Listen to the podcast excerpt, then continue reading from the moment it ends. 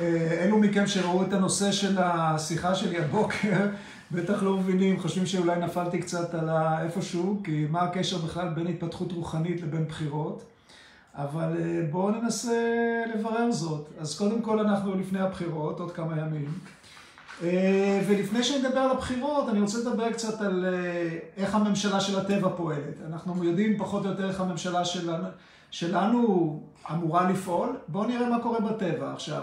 כשאנחנו מתבוננים בטבע, אנחנו רואים שבטבע יש סדר ויש אינטליגנציה. יש חוקים שפועלים בטבע. אז המדע מדבר על החוקים האלה במונחים של מתמטיקה, חוק המשיכה, חוק האלקטרומגנטי, חוק הכוח החזק, הכוח החלש. המדענים מגלים חוקים מסוימים שעל פיהם הטבע פועל. עכשיו, החוקים שפועלים בטבע הם משותפים לכולם. זאת אומרת, אותה שמש זורחת על כל העולם. גם על אנשים בצבע עור כזה או גם באנשים בצבע עור אחר. כוח המשיכה תקף לכולם. זאת אומרת, חוקי הטבע הם אוניברסליים. הם פועלים בכל מקום. והם שומרים על הרמוניה בטבע. אנחנו רואים שהטבע פועל בצורה מסודרת. הדברים לא קורים בצורה אקראית. גם אז מישהו ישאל, רגע, אבל מה עם רעידות אדמה, ומה עם מגפות, ומה עם כל הדברים האלה, ולזה נגיע עוד מעט, שנראה את הקשר בין הפעילות האנושית לפעילות של הטבע עצמו. אבל כשאנחנו מתבוננים בטבע, אנחנו רואים שיש אינטליגנציה. אם אנחנו זורים זרע של עץ תפוחים ומשקים אותו, אנחנו מקבלים תפוחים ולא אגסים. אם אנחנו מתבוננים בתנועה של הפלנטות, ניתן לצפות אותה מראש. אם אנחנו מתבוננים במיקרוסקופ, בגרגיר של שלג או חול או מה שלא יהיה, אנחנו רואים את הסדר, אנחנו רואים את ההרמוניה. הטבע מסודר, בטבע יש אינטליגנציה, אפשר להגיד אפילו אינסופית. עכשיו, מה כל זה קשור לענייננו? כל אחד מאיתנו הוא חלק מהטבע, ולכן סביר להניח שאם אנחנו רואים בטבע סדר ואינטליגנציה, אותה אינטליגנציה אינסופית שקיימת בטבע, אותו סדר, אותו הרמוניה, קיימים גם בתוכנו, כי אנחנו חלק מהטבע. היכן הם קיימים בתוכנו? הם לא קיימים בתוכנו במתחים, בלחצים, בסערות. הם קיימים באיזשהו מקום עמוק, פנימי, שקט. עכשיו, בואו דיברנו רגע על הטבע ועל הקשר שיש לאותה אינטליגנציה שפועלת בטבע לחיים שלנו עצמנו. עכשיו בואו נסתכל מה קורה בחברה, בואו נסתכל מה קורה כיום בעולם, מבחינה של פוליטיקה, מבחינה של, בהקשר שלנו של הבחירות. מפלגות פוליטיות, ולא משנה כרגע אם זה שמאל, ימין, מרכז, whatever, הן מייצגות אלמנטים נפרדים, אלמנטים אינדיבידואליים של אינטרסים מסוימים שיש לקבוצות מסוימות. אז יש מפלגה שאמורה להגן על האינטרס של הציבור הדתי. יש מפלגה שאמורה, שהמצע שלה הוא כאילו לכיוון שמאל, לכיוון ימין, הבנה מסוימת איך התהליכים הפוליטיים צריכים להיראות, איך המדינה שלנו צריכה להיראות, אבל אין בעצם אף גוף פוליטי שהוא אמור לייצג את כולם. כמו שנגיד אותה שמש מאירה על כולם, אין לנו את זה ברמה הפוליטית. כל אחד מקוון לרעיונות מסוימים, לאידיאולוגיה מסוימת.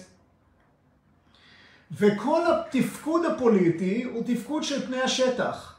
על פני השטח. אז יושבים אנשים ביחד ויוצרים איזשהו מצע למפלגה. או ברגע שהם בשלטון יושבים אנשים ביחד ומחוקקים חוקים ומנסים להעביר אותם.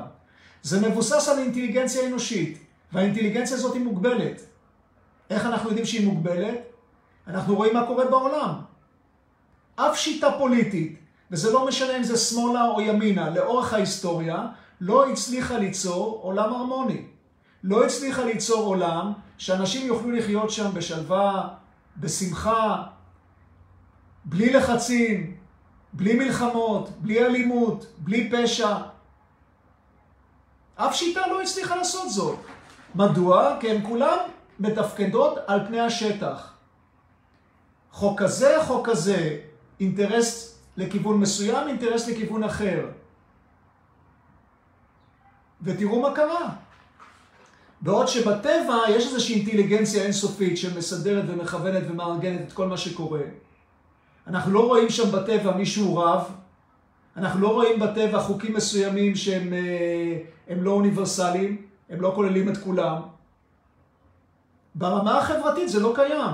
ואז יש את כל המלחמות הפוליטיות האלו, ואת כל ההתנגחויות וההתנגשויות. ואנחנו רואים מה שקורה. תסתכלו רגע על המפה הפוליטית פה בארץ, ובכל מקום בעולם, זה לא רק פה בארץ. כמעט בכל מפלגה אנחנו יכולים למצוא בעיות, גם ברמה הפרסונלית של אנשים שאני לא רוצה להיכנס לזה בכלל, על החיים האישיים שלהם, על השחיתויות שאנחנו רואים בכל מקום. כל זאת בגלל שהפוליטיקה מבוססת על הצד החיצוני, החומרי של החיים. היא לא מדברת על כך בכלל שבבסיס של כל התחום החיצוני של החיים יש איזשהו שדה אינסופי של אנרגיה ואינטליגנציה, שהוא בעצם הבסיס של כל החיים שלנו. המחשבה העתיקה שבאה מהודו, וזה לא רק בהודו, זה קיים במסורות עתיקות רבות, מדברת על כך שיש בבסיס של כל התופעות בטבע איזשהו שדה אינסופי של אנרגיה ואינטליגנציה. אז הסינים בסין העתיקה קראו לזה דאו. בקבלה מדברים על האינסוף, המחשבה האבדית מדברת על ברמן, על הוויה אינסופית שקיימת בבסיס הבריאה. מה זה קשור? ישנו אנשים לפוליטיקה?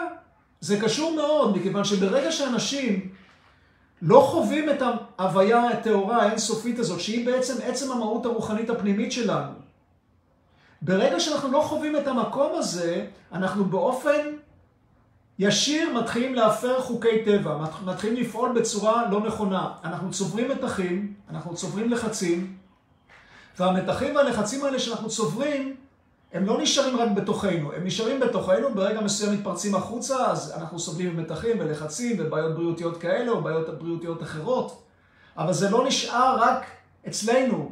כל אדם בעצם מביע החוצה לסביבה את התודעה שלו, את הדברים שקורים בתוכו. וכשרמת המתח הולכת וגדלה באוכלוסייה, זה מוקרן החוצה. ואז אנחנו רואים את זה. אנחנו רואים את זה באלימות, אנחנו רואים את זה בפשע, אנחנו רואים את זה במלחמות, אנחנו רואים את זה בוויכוחים ומריבות ומה לא. כל התופעות החיצוניות האלה של חוסר הרמוניה, של אלימות, הן כולן קשורות לעובדה שאנשים מפרים חוקי טבע, לא פועלים בהתאם לאותה אינטליגנציה אינסופית שמסדרת ומכוונת ומארגנת את כל מה שקורה שם בחוץ. נשמע מאוד אבסטרקטי, נכון? אבל תחשבו רגע על זה. מדינה זה לא משהו אבסטרקטי, זה אוסף של בני אדם. כמו שאתם עוברים דרך יער, אתם אומרים, וואו, היער הזה ירוק, נכון? אבל מה זה היער הזה ירוק? זה שם שאנחנו נותנים לאוסף של עצים, שכל אחד בפני עצמו הוא ירוק. אז באופן דומה, מדינה זה לא איזשהו דבר אבסטרקטי, שמבוסס על איזשהו רעיון. הרעיון הציוני, הרעיון הסוציאליסטי, הרעיון הקפיטליסטי, זה הכל רעיונות, אבל מדינה זה אוסף של בני אדם. וכשבני האדם במדינה מפירים חוקי טבע, אוגרים מתחים ולחצים, קודם כל בחיים הפרטיים שלהם, הם מקרינים זאת החוצה.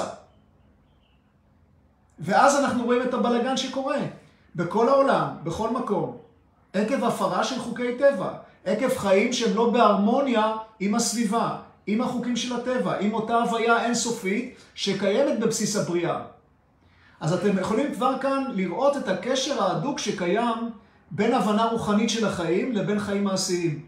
זה לא שני מישורים שונים. כל מה שאנחנו רואים בצד החיצוני של החיים קשור לחוסר ההתחברות של אנשים לאותה הוויה האינסופית שאפשר לקרוא לה הרצון האלוהי, אפשר לקרוא לה אינטליגנציה אינסופית, אפשר לקרוא לה עושר אינסופי, סצ'יטאננדה, אפשר לקרוא לה באלף שמות, אבל הרעיון הוא אותו רעיון. שדה מאוחד אחד שנמצא בבסיס הבריאה, שהוא הבסיס לכל מה שאנחנו רואים ברמה החיצונית של החיים. ואנחנו, כל אחד מאיתנו, יכול לחוות את המקום הזה בתוכו. אותה אינטליגנציה אינסופית זה לא איזה קונספציה פילוסופית שאנחנו קוראים אותה בספרים. זו בעצם עצם המהות הפנימית הרוחנית שלנו. איך אנחנו יכולים לחוות את המקום הזה? אנחנו יכולים לחוות את המקום הזה על ידי כך שאנחנו לוקחים את תשומת הלב שלנו מהתעסקות חיצונית בכל הצד המשתנה של החיים, פנימה. על ידי כך שאנחנו מתייחסים לעצמנו, וכשאני אומר עצמנו זה לא העצמי האינדיבידואלי, זה לא האגו שאומר זה שלי וזה שלי ואני כזה והוא כזה. לא, זה העצמי הגבוה, מה שנקרא אטמן במחשבה ההודית. ההוויה האינסופית הזאת שמתגלמת בתוכנו. אנחנו לוקחים את תשומת הלב שלנו פנימה, ומדיטציה היא הדרך היעילה ביותר לעשות זאת. איזה מדיטציה? זה כבר שאלה אחרת. אני חושב שמהניסיון שלי, אני 42 שנה מלמד מדיטציה טרנסצנדנטלית, לדעתי הטכניקה הזאת לוקחת אותנו למקום הזה בקלות, בטבעיות, בלי להתאמץ, בלי להתרכז, בלי להזיע. אבל יכול להיות שגם שיטות אחרות לוקחות אותנו למקום הזה. אבל העניין הוא שכל הפוליטיקאים האלה שיושבים שם, ומנסים לשכנע אותנו להצביע כרגע, ומנסים לבוא עם איזושהי אג'נדה שלדעתם היא זאת שתציל את המדינה. הם מפספסים את העניין, מכיוון שבלי התחברות לאותו מקום פנימי, ברמה האינדיבידואלית וגם ברמה הארצית, על ידי כך שיהיו קבוצות גדולות של אנשים שמתרגלים ביחד מדיטציה, ומחיים את המקום הזה. בלי זאת, כל החוקים האלה וכל הניסיונות האלה וכל הדשדושים הפוליטיים האלה, הם מגרדים את פני השטח. מדוע? כי המתחים ממשיכים להתקיים. אנשים ממשיכים להפר חוקי טבע ולהפיץ מתח ולחץ לאטמוספירה. וזה עוד פעם, זה לא משהו אבסטרקטי. המתחים והלחצים האלה בסופו של דבר מתפרצים החוצה. תחשבו להיגיון, בואו ניקח את זה ברמה האישית. אדם אוגר מתח ולחץ. לא מפרק אותו. הוא מנסה לפרק אותו, אז אני יודע מה, הולך למכון כושר, או רוקד סלסה, או מעשן ג'וינט, או לא יודע מה, אז 5 דקות הוא מרגיש יותר רגוע, אבל זה לא ברמה מספיק עמוקה. אם אנחנו כל הזמן צוברים מתחים ולחצים, ירדן, עוד מעט אם תשמעי, או אתה, ירדן זה הוא או היא, אז תשמעי מה הפואנטה. הפואנטה היא, שאם אנחנו מקרינים כל הזמן מתח ולחץ לסביבה, אז אף פוליטיקאי לא יעזור לנו, כי תמיד הבלגן יחזור ויתבטא על פני השטח. הפואנטה היא שהפוליטיקאים צריכים להתחיל להבין שיש איזושהי מציאות פנימית, שהיא הבסיס לכל מה שקורה בטבע, שזו ההוויה האינסופית הזאת שקיימת בכל אחד מאיתנו. הפוליטיקאים צריכים להבין שעליהם להציג את הנושא של מדיטציה, את הנושא של התחברות רוחנית פנימית במערכת החינוך ובצבא, ובכל המוסדות הממשלתיים, כדי שאנשים ירגיעו את עצמם, כדי שאנשים יתחברו למקום הזה שהוא שקט ושלב. ואז ברגע שיותר ויותר אנשים יתחברו למקום הזה, אנחנו נראה חברה אחרת. אנחנו נראה חברה שיהיה בה פחות מתח, ופחות לחץ, ופחות אלימות, ופחות מלחמות. עכשיו, אתם תגידו, אוקיי, אבל זה לא תלוי בנו, זה תלוי גם בשכנים שלנו, נכון? אז ברור. אבל אתם יודעים, יש למעלה מ-20 מחקרים מדעיים שפורסמו בירחונים מאוד נחשבים בכל העולם. Peer Studies, מחקרי עמית, שנבדקו וחזרו ונבדקו, שהראו שכאשר קבוצות גדולות של אנשים מתרגלים ביחד מדיטציה, בהקשר הזה מדיטציה טרנסצנדנטלית, איכות החיים משתנה. יש פחות אלימות, יש פחות פשע. מחקר כזה נערך כאן בארץ. אני אז הייתי נוכח כשביצעו את המחקר, בסוף 83. הגיעו הנה אנשים מכל העולם לתרגל ביחד טכניקות מתקדמות של מדיטציה טרנסצנדנטלית, טכניקות הסידי, שזה לקוח מהיוגה סוטרה של פטנג'לי. באותו זמן הגיעו הנה חוקרים מאוניברסיטת הווארד ואוניברסיטאות אחרות, לחקור איך התרגול הזה של 200 אנשים שהיו בירושלים ביחד, במקום אחד, איך הוא משפיע על איכות החיים בארץ.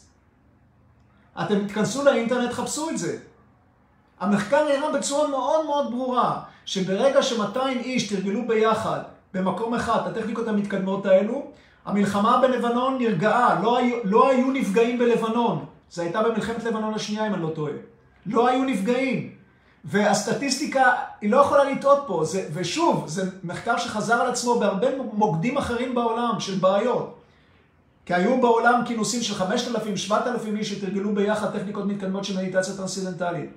אז אני בטוח שזה לרוב האנשים זה נשמע משהו הזוי, איך זה יכול להיות? אתה מדבר פה על מדיטציה וזה, אנחנו פה באלימות, עם טרור, עם מלחמות, עם כל הסיפורים האלו. אבל קודם כל, מה האופציה? יש למישהו איזושהי אופציה? הלוא המצב כפי שהוא, אנחנו לא רואים בכלל פתרון. שלא לדבר על זה, שמה שאנחנו רואים, שכל ההתגוששות הפוליטית הזאת לא מובילה לשום דבר, אף אחד פה לא מנצח. הטבע אומר כאן משהו. על זה שאף פעם, שבשנים האחרונות יש כל כך הרבה בחירות, שבכל אחד מהם מוצאים מיליונים על מיליונים, לא מגיעים לשום פתרון, אז יש פתרון שנה, פתאום ככה, פתאום אחרת. כולם מגרדים את פני השטח. כולם, כל השיטות האלה, כל הפוליטיקאים, הנאורים יותר והנאורים פחות, מפספסים את העובדה שעלינו להשקוט את השורש של החיים. והשורש של החיים הוא לא בחוק חדש שמחוקקים בכנסת, הוא לא בפלמרה פוליטית חדשה או משהו כזה. להשקוט את השורש של החיים זה לאפשר ליותר ויותר אנשים להתחבר לאותה הוויה רוחנית אינסופית שקיימת בבסיס כל מה שאנחנו רואים בחיים. עכשיו, עוד פעם, אני לא נאיבי, אני יודע שאתה מדבר כזה דבר עם פוליטיקאי כזה או אחר, הוא יסתכל לך כאילו שהוציאו אותך מאיזשהו מוסד. אבל תראו רגע, מה האופציה? אין אופציות אחרות בכלל, ובמחיר של מטוס קרב אחד, אפשר ליצור קבוצות כאלה גדולות של מאות ואלפי אנשים שהתרגלו ביחד מדיטציה, ולבדוק את זה. לראות אם ה-20 מחקרים המדעיים האלה אכן מחקרים רציניים, או שזה סתם איזושהי שטות. עכשיו, בואו נעבור רגע עוד פעם.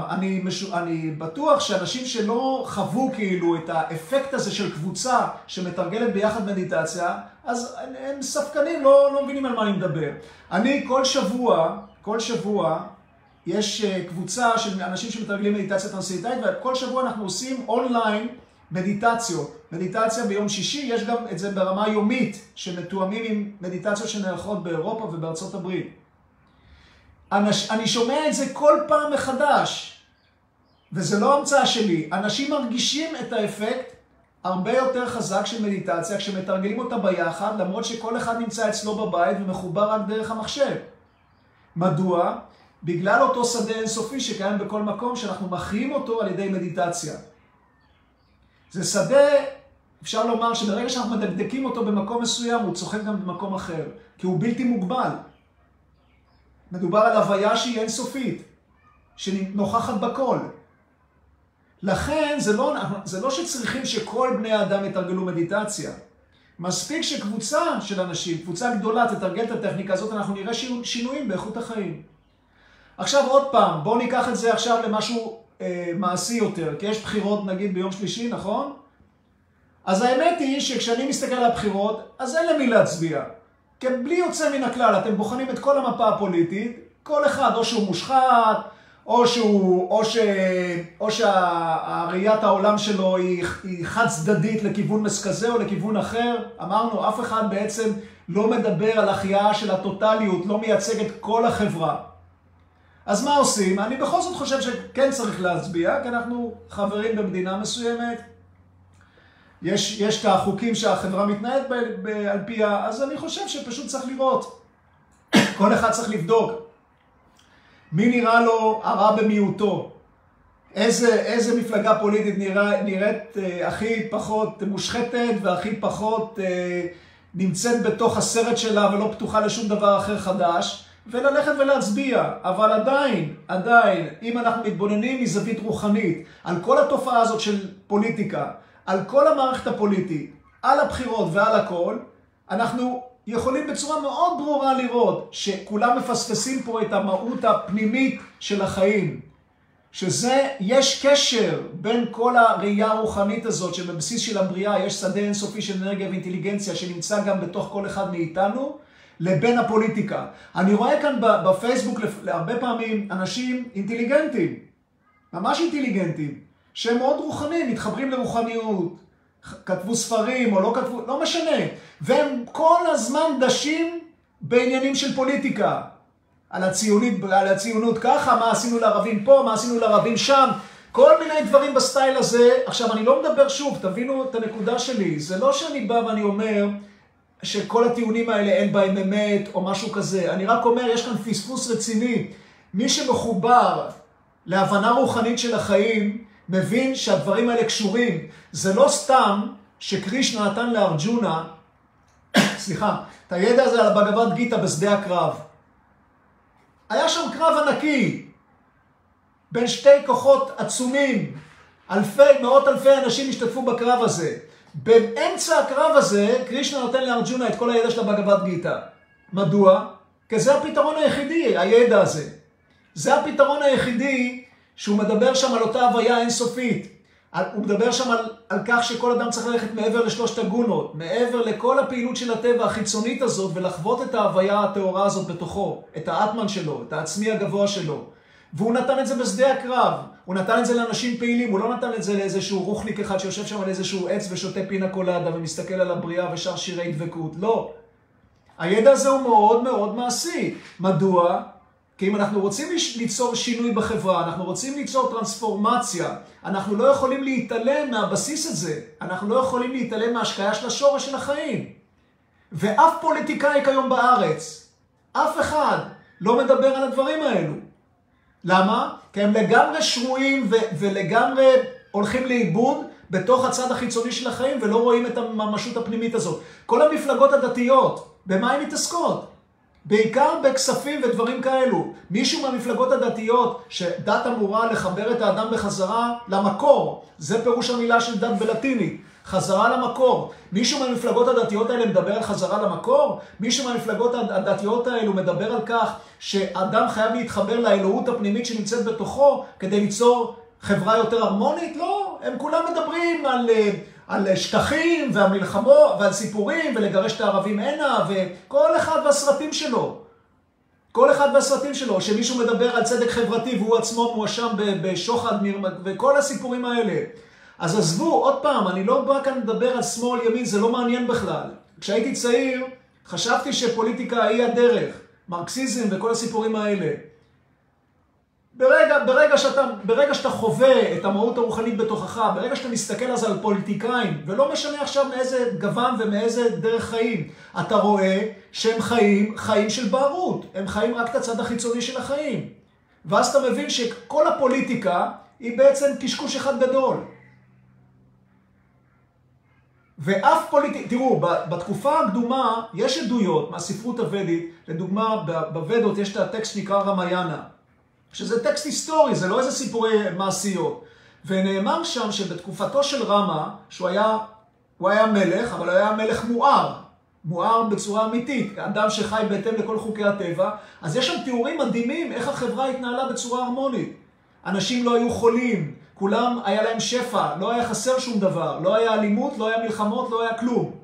אז בסדר, אנשים אומרים, טוב, היסטוריה, סיפורי מעשיות, וולט דיסני וכל מיני כאלה דברים, אבל אם אנחנו קצת רציניים, אנחנו יכולים להבין את המשמעות של הדבר.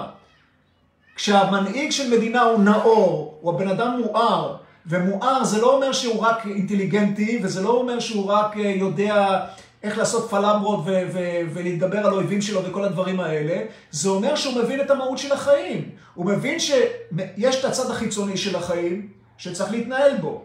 זה לא שאני אומר, אוקיי, לא צריך לעשות את כל הדברים האלה. הצד החיצוני הוא משמעותי.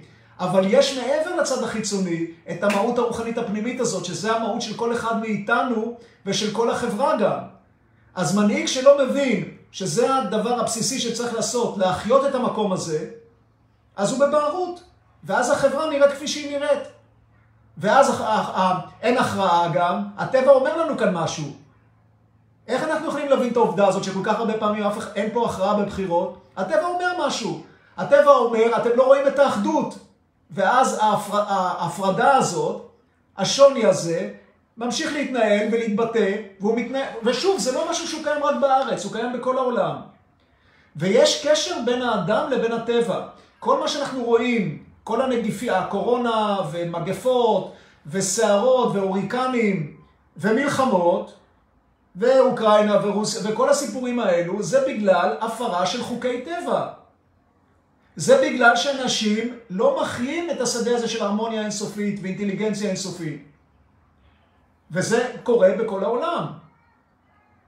זה לא רק אצלנו בארץ. פה זה חריף, כי אנחנו רגילים לכל הדברים האלו.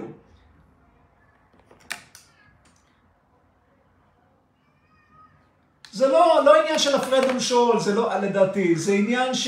זה עניין של בערות לעצם הצורה שהטבע פועל, שהחיים שלנו פועלים. זה בערות לכך שמעבר לצד החומרי של החיים, היחסי של החיים, המשתנה של החיים, יש מהות שהיא בלתי מוגבלת. יש שדה של אנרגיה אינסופית ואינטליגנציה אינסופית, שכל הצד החיצוני של החיים תלוי בו. כשאנשים לא מחוברים למקום הזה, אנחנו מתחילים לראות את כל הבעיות החיצוניות האלו. את כל השחיתויות, את המלחמות, את האלימות, את הבלגן ברמה הפוליטית. וכל עוד אנשים לא יתעוררו לכך שצריך לחיות את המקום הזה, אנחנו נמשיך לראות את הדברים האלו. אז שוב, אני בטוח שלהרבה, אם הם ישמעו את הדברים, זה נשמע אבסטרקטי וזה נשמע אולי לא מעשי. אבל מה האופציה? יש למישהו איזושהי אופציה? זה לא סתם שיש כל כך הרבה שחיתות מסביב. זה לא סתם שיש כל כך הרבה פוליטיקאים שמה להם ובכלל מה להם ולעניין של ליצור חברה הרמונית. זה הכל נובע מכך שאיבדו את הקשר למקור, איבדו את הקשר לשורש של החיים. כל המפלגות הדתיות איבדו את הקשר הזה כבר מזמן, ולכן לדת אין בכלל פנייה כיום לאנשים צעירים, לאנשים שמחפשים איזושהי הגשמה עצמית, כי היא נשארת רק בצד החיצוני, של תעשה את זה ואל תעשה את זה, ותן לי את הכסף הזה, כי אני רוצה לממן פרויקט כזה. אתם מבינים? הכל נשאר כאילו ברמה שהיא כל כך שטחית וכל כך חיצונית.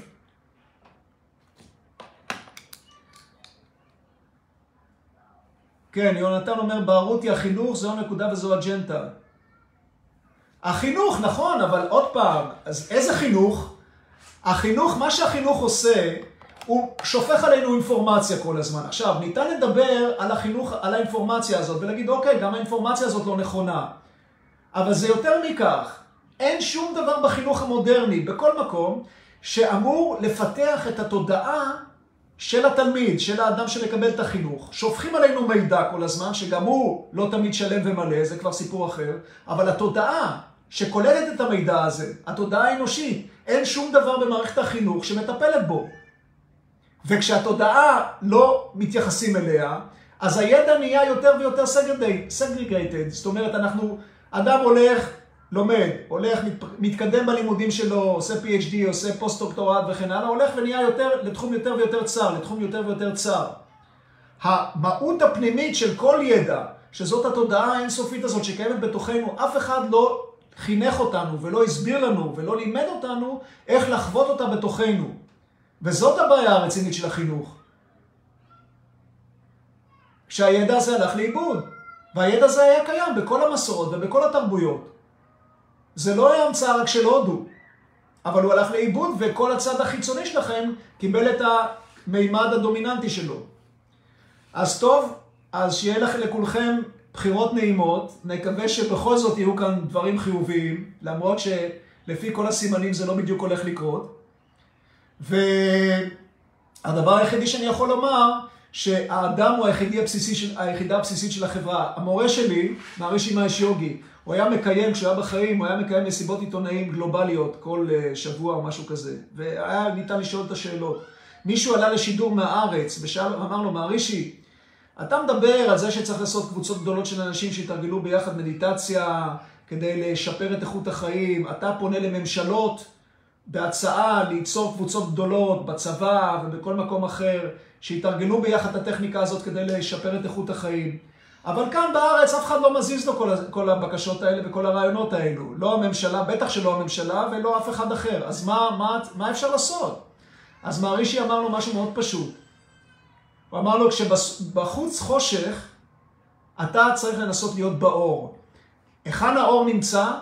הוא לא נמצא אצלך במקרר רק, האור הפנימי הזה, הוא נמצא בתוכנו. אז שבחוץ יש בלגן, שבחוץ יש אלימות, שבחוץ אנחנו רואים את כל השחיתויות האלה ואת כל הטירוף הזה שמתנהל, אז זה בסדר לנסות לשנות דברים, אבל קודם כל לדאוג לאור שלנו, ללכת פנימה, ללכת למקום הזה שהוא מלא אור. וברגע שאנחנו נהיה עם יותר אור פנימי, עם יותר התחברות למהות הרוחנית הפנימית שלנו, אנחנו נתרום יותר למה שקורה ברמה החיצונית של החיים, מאשר עוד הפגנה, או עוד איזשהו מאמר על כמה שאלו לא צודקים, או כמה שאלו עושים טעויות וכן הלאה וכן הלאה וכן הלאה. אז אתם יכולים להבין כך שיש את הקשר שקיים בין התפתחות לרוחנית להתפתחות חברתית, הוא קשר כזה, הוא הדוק לחלוטין. מי שלא רואה זאת, אז הוא עדיין נמצא ברמה של העלים ושל הפרחים של העץ. גנן רציני שהוא רואה שעץ נראה במצב לא טוב, העלים לא ירוקים מספיק, או התפוחים לא נראים מספיק בשלים, הגנן הרציני לא הולך ומזליף מים על העלים או מבריק את הפירות. וזה מה שעושים כל הפוליטיקאים, וזה מה שעושים כל אלו שחושבים שהפתרון הוא בלנסות לשכנע או להפגין או לעשות דברים כאלה ברמה החיצונית של החיים. זה כמו להזליף מים על העלים או להבריק את הפירות. אם העץ נמצא במצב לא טוב, הגנן המקצועי יודע, צריך לעשות דבר אחד פשוט, להשקות את השורש. והשורש הזה נמצא מעבר לאינטלקט. השורש הזה לא נמצא בפלפולים אינטלקטואליים וויכוחים ודיונים ופילוסופיות ודברים כאלה. השורש הזה נמצא מעבר לכל הדברים האלה. השורש הזה הוא טרנסצנדנטלי. פטנג'לי אומר, כדי לחוות את המקום הזה של סמאדי, עלינו לעבור מעבר לכל התנודות המחשבתיות, לכל הבריטים, לכל הסערות האלה ולכל הקונספציות האינטלקטואליות האלו. לשם צריך ללכת. אני מתלהב, אני מדבר ככה בהתלהבות, כי זה כשאתה חווה את המקום הזה, ואתה רואה, אני מורה למדיטציה טרנסצנדנטלית 42 שנה, ואני לימדתי אלפי אנשים, ואתה רואה את זה, שזה כל כך קל וזה כל כך פשוט. באים אנשים ללמוד מדיטציה, לא משנה מה הרקע שלהם, לא משנה במה הם מאמינים, שמאל, ימין, לא חשוב, כל הדברים האלה חסרי חשיבות. בן אדם בא, תוך פגישה אחת, כבר בפגישה הראשונה, זה קורס של 4 פגישות בימים עוקבים, כבר בפגישה הראשונה בן אדם עובר מעבר לכל הרעשים האלה וחווה את השקט הזה. המקום הזה של יוגה, המקום הזה של סמאדי, זה לא איזשהו מקום אבסטרקטי שצריך שנים על גבי שנים להתפלפל מבחינה אינטלקטואלית וודנטה ואני הוא לא זה ואתה הוא כן זה וכל מיני פלפולים אינטלקטואליים כאלה. לא, זה לא דורש את כל הדברים האלה, וזה גם לא דורש לשיר מזמורי דבקות, וזה גם לא דורש להאמין באיזושהי דת מסוימת או באיזו פילוסופיה מסוימת. פשוט צריך את הטכניקה הנכונה, איך לקחת את תשומת הלב שלנו מהרעשים האלו, מהבלגן החיצוני הזה שכל אחד חווה אותו, למקום השקט הזה בתוכנו. והדרך היא לא דרך עוד פעם של גרס, והיא לא דרך של פלפולים אינטלקטואליים, היא דרך שפשוט להרגיע את הפעילות המנטלית. ויש דרך כזאת, והיא פשוטה, והיא קלה, והיא טבעית. מה לעשות, אנשים לא שומעים עליה או שלא רוצים לשמוע, זה כבר סיפור אחר. אבל זה היה הטייק שלי על כל הנושא הזה של בחירות והתפתחות רוחנית. אז מקווה שמצאתם עניין לפחות בחלק מהדברים. ואם יש מישהו שעוד רוצה להעיר כאן משהו, אני בכיף, אני רואה את מה שאתם כותבים, אז אני אשמח לענות. אני מסתכל על מה שכתבתם עד עכשיו. ירדן, אני מקווה שהבנת בינתיים על מה הייתה הפואנטה. טוב, אני לא רואה שמישהו כאן עוד מדבר או אומר משהו, אז שמחתי לדבר איתכם, ושיהיה לכולם שבוע טוב. רגע, בואו נראה מישהו כן כתב.